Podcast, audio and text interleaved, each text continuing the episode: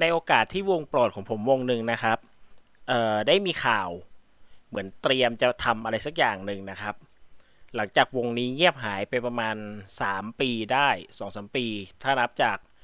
การวางแผงอัลบั้มที่ 2 ของพวกเขานะครับ ซึ่งล่าสุดวงเขาก็ได้โพสต์ใน Facebook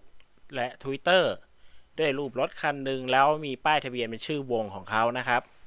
แล้วพร้อมคีย์เวิร์ดคำหนึ่งคือ 24.09 ซึ่งถ้าเดาก็คงเดากันไม่ยากว่าคงหมายถึงวันที่ 24 เดือน 9 นะครับ ก็ถือเป็นโอกาสอันดีที่ผมจะหยิบวงดนตรีวงนี้ และอัลบั้มชุดแรกของเขา ขึ้นมาแนะนำให้รู้จักกันนะครับเป็นวงดนตรีที่มีสมาชิก 2 คน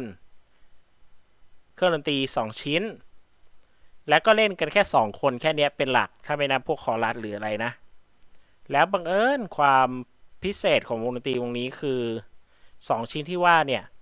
ก็คือเบสกับกลองแค่นั้น เรามารู้จักความพิเศษของวงดนตรีวงนี้ แล้วก็อัลบั้มชุดแรกที่เป็นจุดเริ่มต้นของความพิเศษหลาย ๆ อย่างนะครับ กับ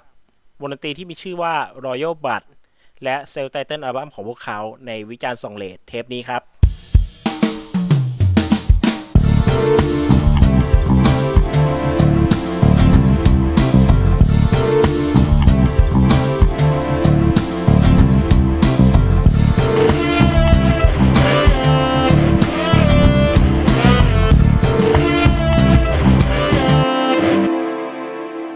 สวัสดีครับ ผมออฟครับ จาก Bonus Tag Podcast ครับ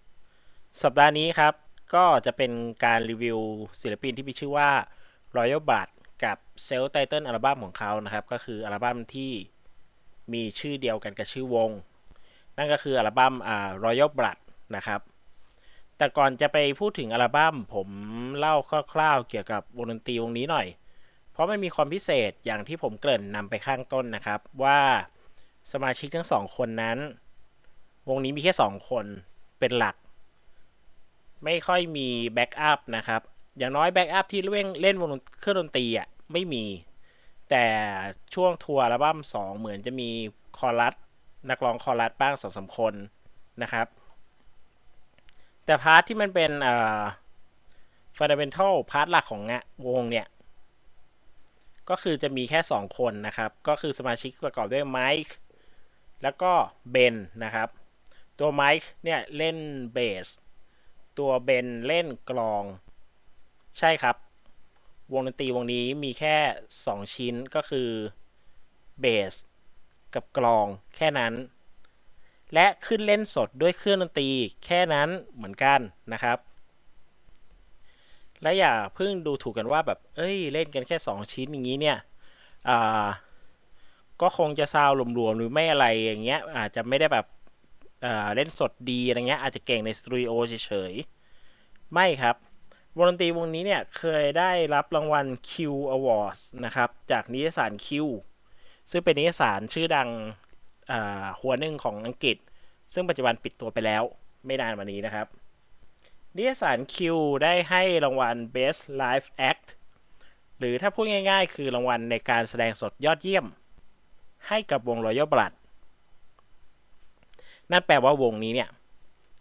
แสดงสดดีเกินคาดดีดีจนได้รับรางวัลนะครับ ก็อยากให้ลองเสิร์ชแล้วลองดูลองไปหาดูคลิปการแสดงสดดูนะครับว่า 2 ชิ้นก็เล่นได้นะครับ ทีนี้เรื่องถัดมาที่หลายคนน่าจะคิดตามแล้วสงสัยคือเบสเนี่ย มันจะเล่นให้ออกมาเป็นวงกับกลองได้อย่างไรนะครับ เพราะว่าเบสมันคือเครื่องดนตรีที่ให้เสียงต่ำให้เสียงเป็นแบบ เสียงเบสอะอะพูดก็ตรงๆก็อย่างนั้นเลย ทีนี้มันจะให้เสียงแบบเป็นพวกเมโลดี้หรือพวกอะไร โดยที่เล่นกันแค่ชิ้นเดียวนะครับ ความลับจักรวาลอันนี้มีคนเขาเปิดเผยออกมาหลายคนแล้วนะครับ ทั้งคลิป cover หรือแม้กระทั่งตัวคนที่แบบโชว์ให้ดูแบบวิธีการเซตอัพอะไรเงี้ยลองเรียนแบบดู ก็เพราะว่าเขามีวิธีหนึ่งคือเขาใช้วิธีการ สปริตสัญญาณ คือแยกสัญญาณออกเป็นสองสองอัน เหมือนเวลาเราฟังหูฟังแล้วเรามีตัว splitter ที่แยกหูฟังแล้วเสียบสองหูได้อะไรเงี้ย เช่นกันสัญญาณเบสเนี้ยมันก็จะ split ออกเป็น2ช่องนะครับ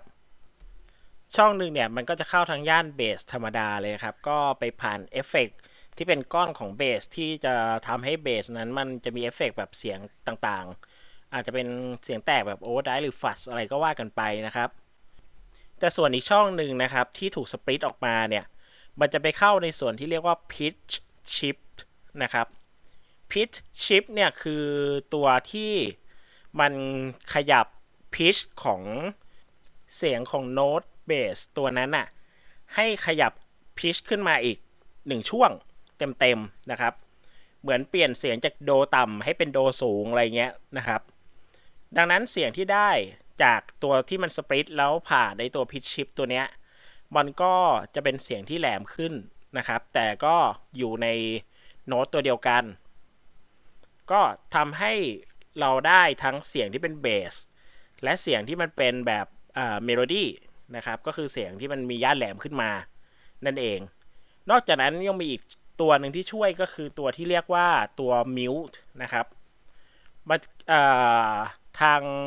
ไมค์เนี่ยน่าจะมีตัวที่เรียกว่าตัว mute อยู่คือ เราจะสลับกัน mute อ่าอาจจะ mute ตัวที่แบบตัวเบสบ้าง เพื่อจะเล่นเฉพาะเป็นเมโลดี้ให้เป็นโน้ตแบบโน้ตสวยๆโดยที่ไม่ได้มีเสียงเบสมาพึมพึมพึมตามท้ายอะไรเงี้ย มันก็จะได้เป็นโน้ตเมโลดี้แบบสวยๆ เหมือนเวลาเราโซโล่กีตาร์อะไรเงี้ยได้ แล้วก็อาจจะมีสลับไปเหยียบเบสอย่างเดียวบ้าง ปิดเมโลดี้บ้าง หรือว่าเปิดทั้งคู่บ้าง หรือจะปิดตัวใดตัวหนึ่งเนี้ยสลับกันไปนะครับ เพื่อให้เสียงมันออกมานั้นมันมีทั้งมิติทั้งในด้านทั้งเป็นเบสและด้านที่เป็นด้านแหลม ด้าน treble อะไรพวกนี้นะครับ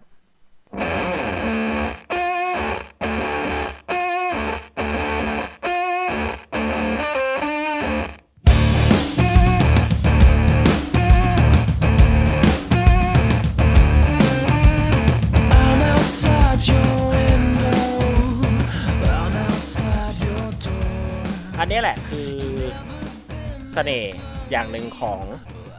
อ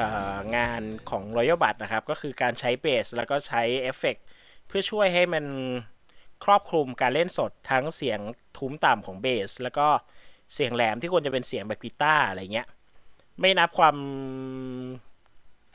ตกแต่งเพิ่มเติมอะไรต่างๆ เช่นแบบ อย่างตอนอัลบั้มสองเนี่ย รู้สึกว่าจะมีบางเพลงที่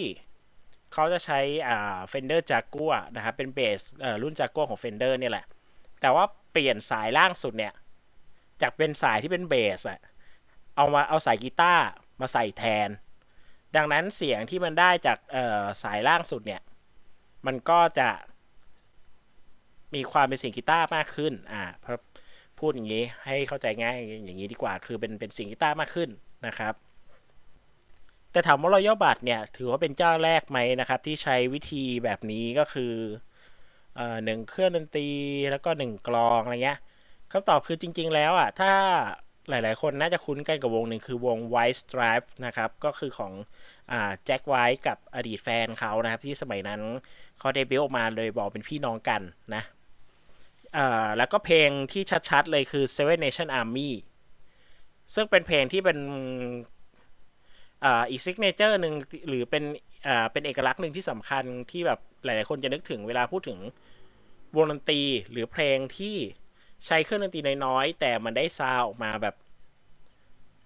ครบเหมือนเป็นวงอะ่ะ แล้ว Seven Nation Army ก็เป็นเพลงที่มันมีแบบอ่าท่อนท่อนกีตาร์เบสที่มันติดหูมาก ซึ่งถ้าจำไม่ผิดของ Jack White เขาได้ใช้กีตาร์เล่นนะ แต่ฝั่ง Mike Kerr ของ Royal Blood อะเขาใช้เบสนะครับ มันก็มีความแตกต่างกันนิดนึง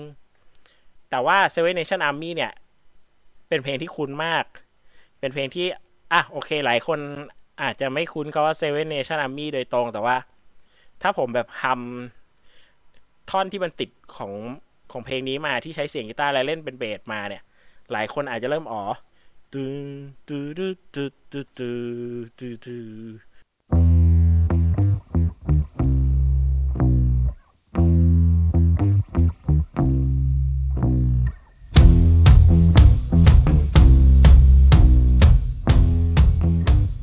โยบัตก็น่าจะมีแรงบันดาลใจมาจาก White Stripes มานิดหนึ่งนะครับ และอีกวงหนึ่งที่มีอิทธิพลแล้วก็ส่งอิทธิพลต่ออัลบั้มนี้ด้วยก็คือวง Queens of Stone Age นะครับกับอัลบั้มแรกของเขาที่ซองอ่า For the Deaf นะครับวงดนตรีแนว Stoner Rock Hard Rock นะครับ ซึ่งซาวของรอยบัตอัลบั้มนี้ก็จะบอกว่าเออ ก็ได้แรงบันดาลใจจากชุดนี้ไหมก็มีประมาณหนึ่ง เพราะว่า งานของ Royal Blood นะครับ ก็อยู่ในย่านที่เรียกว่าเป็นทางด้าน hard rock มีความเป็น stoner rock นะครับ ก็ก็อาอาจจะผสม garage เข้าไปหน่อยนะครับ ซึ่ง garage มันเป็นของของพวกยุค2000อะไรเงี้ยก็ผสมเข้ามาก็คือได้อิทธิพลจากซาพวกนี้นะครับ ก็สังเกตง่ายๆจากเพลงโปรโมทอย่าง Out of the Black นะครับ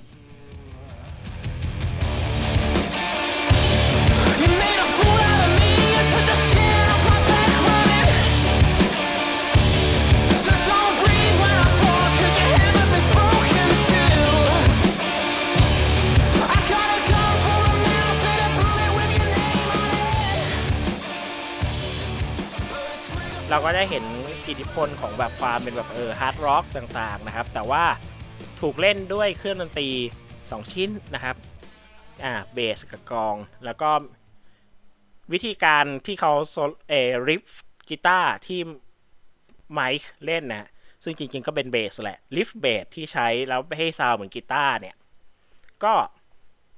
เป็นเอกลักษณ์และทำให้เราเห็นภาพของอัลบั้มนี้ แล้วก็อย่างนี้ค่อนข้างชัดเจนนะครับ อัลบั้ม Royal Blood นะครับ อัลบั้มนี้ออกมาประมาณปี 2014 นะครับ มีเพลงทั้งสิ้น 10 เพลงนะครับ ก็ มีทั้งช้าบ้างเร็วบ้างผสมกันไป แต่ส่วนใหญ่ก็เป็นเพลงที่มีจังหวะอ่ากลางๆ ขึ้นไปทางเร็ว แล้วก็มีความเป็น rock and roll เป็น hard rock มี stoner rock อะไรยี่บ้างนะครับ แต่ก็ไม่ถึงขั้นแบบ Queens of the Stone Age อะไรเนี่ยครับ เพราะว่าโทนเสียงของ Mike Kerr เทียบกับ Josh Homme ของอนักร้องนำ Queens of the Stone Age เนี่ย ค่อนข้างคนละโทนกันนะครับทำให้ถ้าเทียบกันแล้วเนี่ยซาวของ Queens of Stone Age เนี่ยมันจะแบบ โอ้โห มีความดิบ แล้วก็มีความเป็นกึ่งกึ่ง metal นิดหน่อย วิธีร้องของ Josh Homme ก็ไม่เหมือนกันแล้วนะครับ ทางฝั่ง Royal Blood ของเสียงของไมค์ก็จะมีความเป็นแบบใหม่ๆกว่าแบบป๊อปกว่าหน่อยนึงนะครับ แอบนึกถึงเสียงของแม t เบลามีของ Muse อยู่เหมือนกันนิดหนึ่งนะครับเออเพลงที่อยากแนะนำนะครับ นอกจาก Out of the Black เนี่ยจริง ๆ ชุดนี้ก็มีเพลงที่น่าสนใจหลาย ๆ เพลงอย่างเอ่อ Figure It Out นะครับเอ่อ Little Monster ซึ่งสองเพลงนี้ก็ถือว่าเป็นเพลงโปรโมทนะครับ แล้วก็ส่วนตัวที่ชอบก็อ่า Blood Hands นะครับ ไอเพลงนี้จะช้าๆหน่อย แล้วก็ชอบแท็กจบเลยชื่อ Better Strangers นะครับ I know I held tight, but you didn't have to leave me so. Hollow,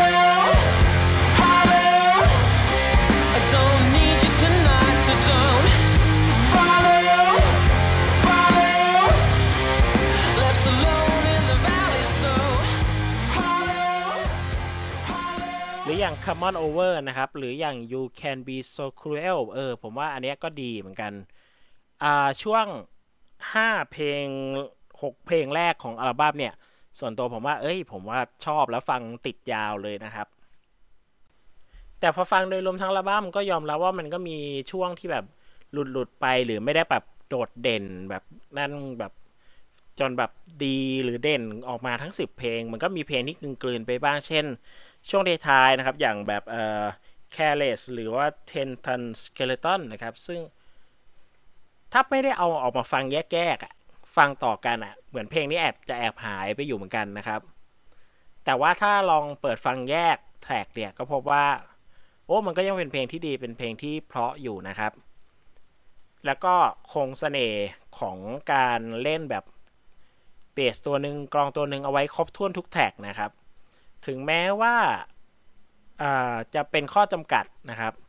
ส่วนตัวมองว่าเออเนี่ยมันก็คือข้อจำกัดของวงอยู่ที่ว่าแบบเอ่อกีตาร์เบสมันก็จะแบบได้แค่แบบเท่าที่เนี่ยแหละที่เท่าเท่าที่เล่นได้เท่าที่แบบควบคุมได้แต่ก็พบว่าภายในข้อจำกัดเนี้ยวงก็ถ่ายทอดออกมาแล้วก็สร้าง sound ที่เป็นเอกลักษณ์ของวงออกมาได้อย่างน่าสนใจนะครับ ถึงแม้โดยรวมอีกอย่างหนึ่งที่ผม ติดอยู่ก็คือเนื้อเพลงของอัลบั้มนี้ ส่วนตัวผมชอบความป๊อปของชุด 2 มากกว่าหน่อยหนึ่งความติดหูมากกว่าหน่อยหนึ่งแล้วก็ ก็ต้องบอกว่าก็ต้องยอมรับว่าชุด 2อะมันมีความพัฒนาในทางด้านวิธีการแต่งและเรียบเรียงอยู่ประมาณหนึ่งนะครับ แต่ชุดเนี้ยมันเหมือนเป็นตัวแบบใบเปิดทางให้วงอะครับ ก็เลยต้องอหยิบชุดนี้มาแนะนำก่อน แต่ถ้าไม่มีอะไรผิดพลาดนะครับ ก็ชุด 2 เนี่ย ผมก็จะหยิบมาพูดถึงในวิจารณ์ส่งเลทด้วยเหมือนกันนะครับ เพราะว่าชอบเหมือนกันชอบกว่าด้วยนะครับ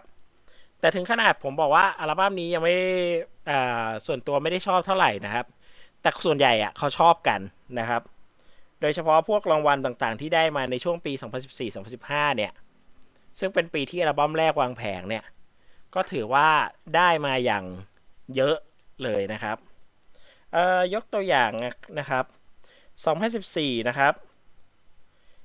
เอ่ออัลบั้มแรกอัลบั้มนี้ได้เข้าชิง Mercury Prize Mercury Prize เนี่ยก็คือเหมือนเป็นรางวัลที่มอบให้สายอัลบั้มทางด้านของทาง UK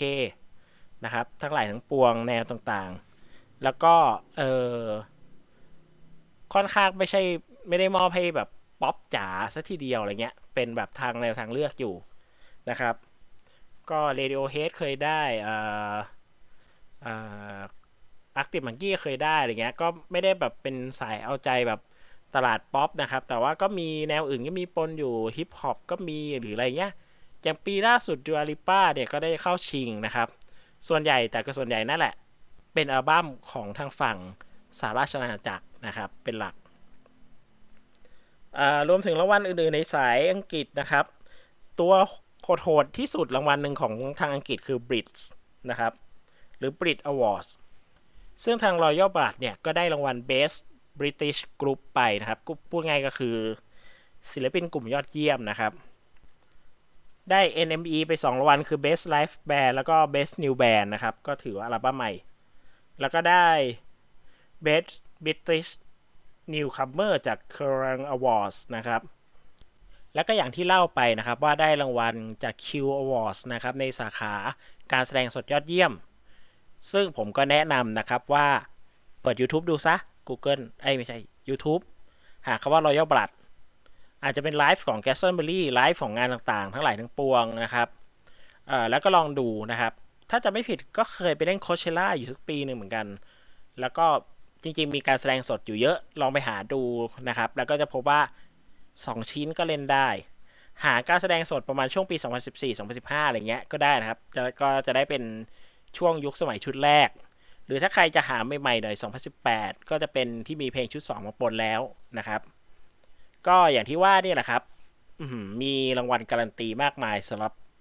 วงดนตรีวงนี้และอัลบั้มนี้นะครับ ก็ สรุปสั้นๆก็คืออยากให้ลองแนะนำอ่าแนะนำให้ลองฟังกันนะครับ เป็นงานที่ถ้าใครชอบ sound แบบ hard rock หน่อยนะครับ ชอบแบบ stoner rock หรือชอบแบบ alternative หน่อย ผมว่างานชุดนี้เป็นงานที่น่าสนใจนะครับสำหรับคนฟังนะครับ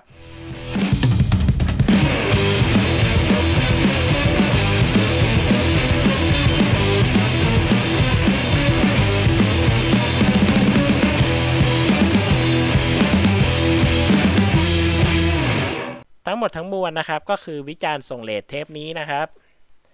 สำหรับเทปหน้าคุณโดก็ได้พูดไปแล้วนะครับ ว่าเดี๋ยวจะเป็นการแจมกันกับาทางรายการ Captain on the Bridge อีกรอบหนึ่งนะครับ ในอัลบั้มที่ผมบอกเลยว่าเออก็น่าสนใจไม่แพ้กันนะครับ ก็โฆษณาเรียกน้ำย่อยกันไว้ประมาณนี้กันตรงนี้เลยละกัน ฝากรายการอื่นๆด้วยของช่องนะครับโบนัสแท็กนะครับเอ่อ เดี๋ยวประมาณสัปดาห์หน้าจะมีตอนใหม่นะครับ และสัปดาห์ถัดไปประมาณวันจันทร์ที่5อ่าถ้าจำไม่ผิดนะครับ จะมีรายการที่ผมพวกผมอ่าไปโคกันกับทาง s 2นะครับ ก็อ่ารายการ s 2เทปที่มีพวกผมไปแจมอะ จะ on air เทปนั้นนะครับ แล้วก็สัปดาห์ถัดไป 12 มั้งถ้าจำไม่ผิด ก็จะเป็นทางฝั่งของ Bonus Track ที่จะ on air ตอนถัดไป โอ้โห ประกาศกันล่วงหน้าอย่างนี้เลยทีเดียวนะครับ ถือว่ากล้าหาญชาญชัยในทางที่แปลกๆ ประมาณหนึ่งนะครับสำหรับรายการที่ไม่เคย on เป็นเวลาแบบนี้มาก่อน แล้วก็อีกรายการหนึ่ง I don't know but I don't ก็เดี๋ยวน่าจะมีตอนใหม่ๆ มาให้ฟังกันนะครับ แล้วก็ติดตามรายการได้ทางช่องทางต่างๆ ของการฟังพอดแคสต์นะครับ Spotify Apple Podcast Google Podcast นะครับ น่าจะมีนะ ถ้าผมจำไม่ผิด เออผมไม่ได้ไปเช็คตรงนั้นนานแล้วเออรวมถึง Anchor นะครับ ก็ค้นหากันได้ แล้วก็ติดต่อพูดคุยกับเราได้ครับ ทั้งทาง Facebook Bonus Tag Podcast Twitter at bonus tag th นะครับ หรือติด hashtag bonus tag podcast ก็ได้นะครับ ไม่ว่าจะแนะนำติชมหรือว่าจะแนะนำอัลบั้มที่อยากให้รีวิวกันก็ได้นะครับ ก็ถ้าสมมติพวกผมฟังแล้วเอ้ยชอบอัลบั้มไหนหรือเห็นชื่ออัลบั้มแล้วแบบเฮ้ยเอออัลบั้มนี้แบบจริง ๆ เราก็ชอบนะ แต่เรายังเราไม่ยังไม่ได้เอามาพูดถึง เราหยิบมาพูดถึงซะเลยดีไหมอะไรเงี้ยก็ถือว่าเป็นตัวเลือกที่ดีนะครับ ในวันที่บางทีผู้จัดก็นึกไม่ออกว่าจะพูดอัลบั้มไหนกัน สำหรับเทปนี้ก็ค่อนข้างยาวกว่าปกติเล็กน้อยนะครับ แต่ยังไงก็ใครที่มาฟังถึงตรงนี้ก็ขอบคุณที่ฟังจนถึงตรงนี้นะครับ แล้วก็จะเป็นการดีมากถ้าได้หยิบเอาอัลบั้มที่พวกผมแนะนำเนี่ย ไปเปิดฟังต่อ แบบหลังจากจบอันนี้ปุ๊บเนี่ย กดปิดไฟล์นี้ใน Spotify ปุ๊บ search ชื่อวง Royal Blood แล้วกดอัลบั้มแรก Royal b u d ฟังเนี่ย ผมว่าเนี่ยแหละ คือภารกิจที่ลุล่วงแล้วของพวกผมนะครับ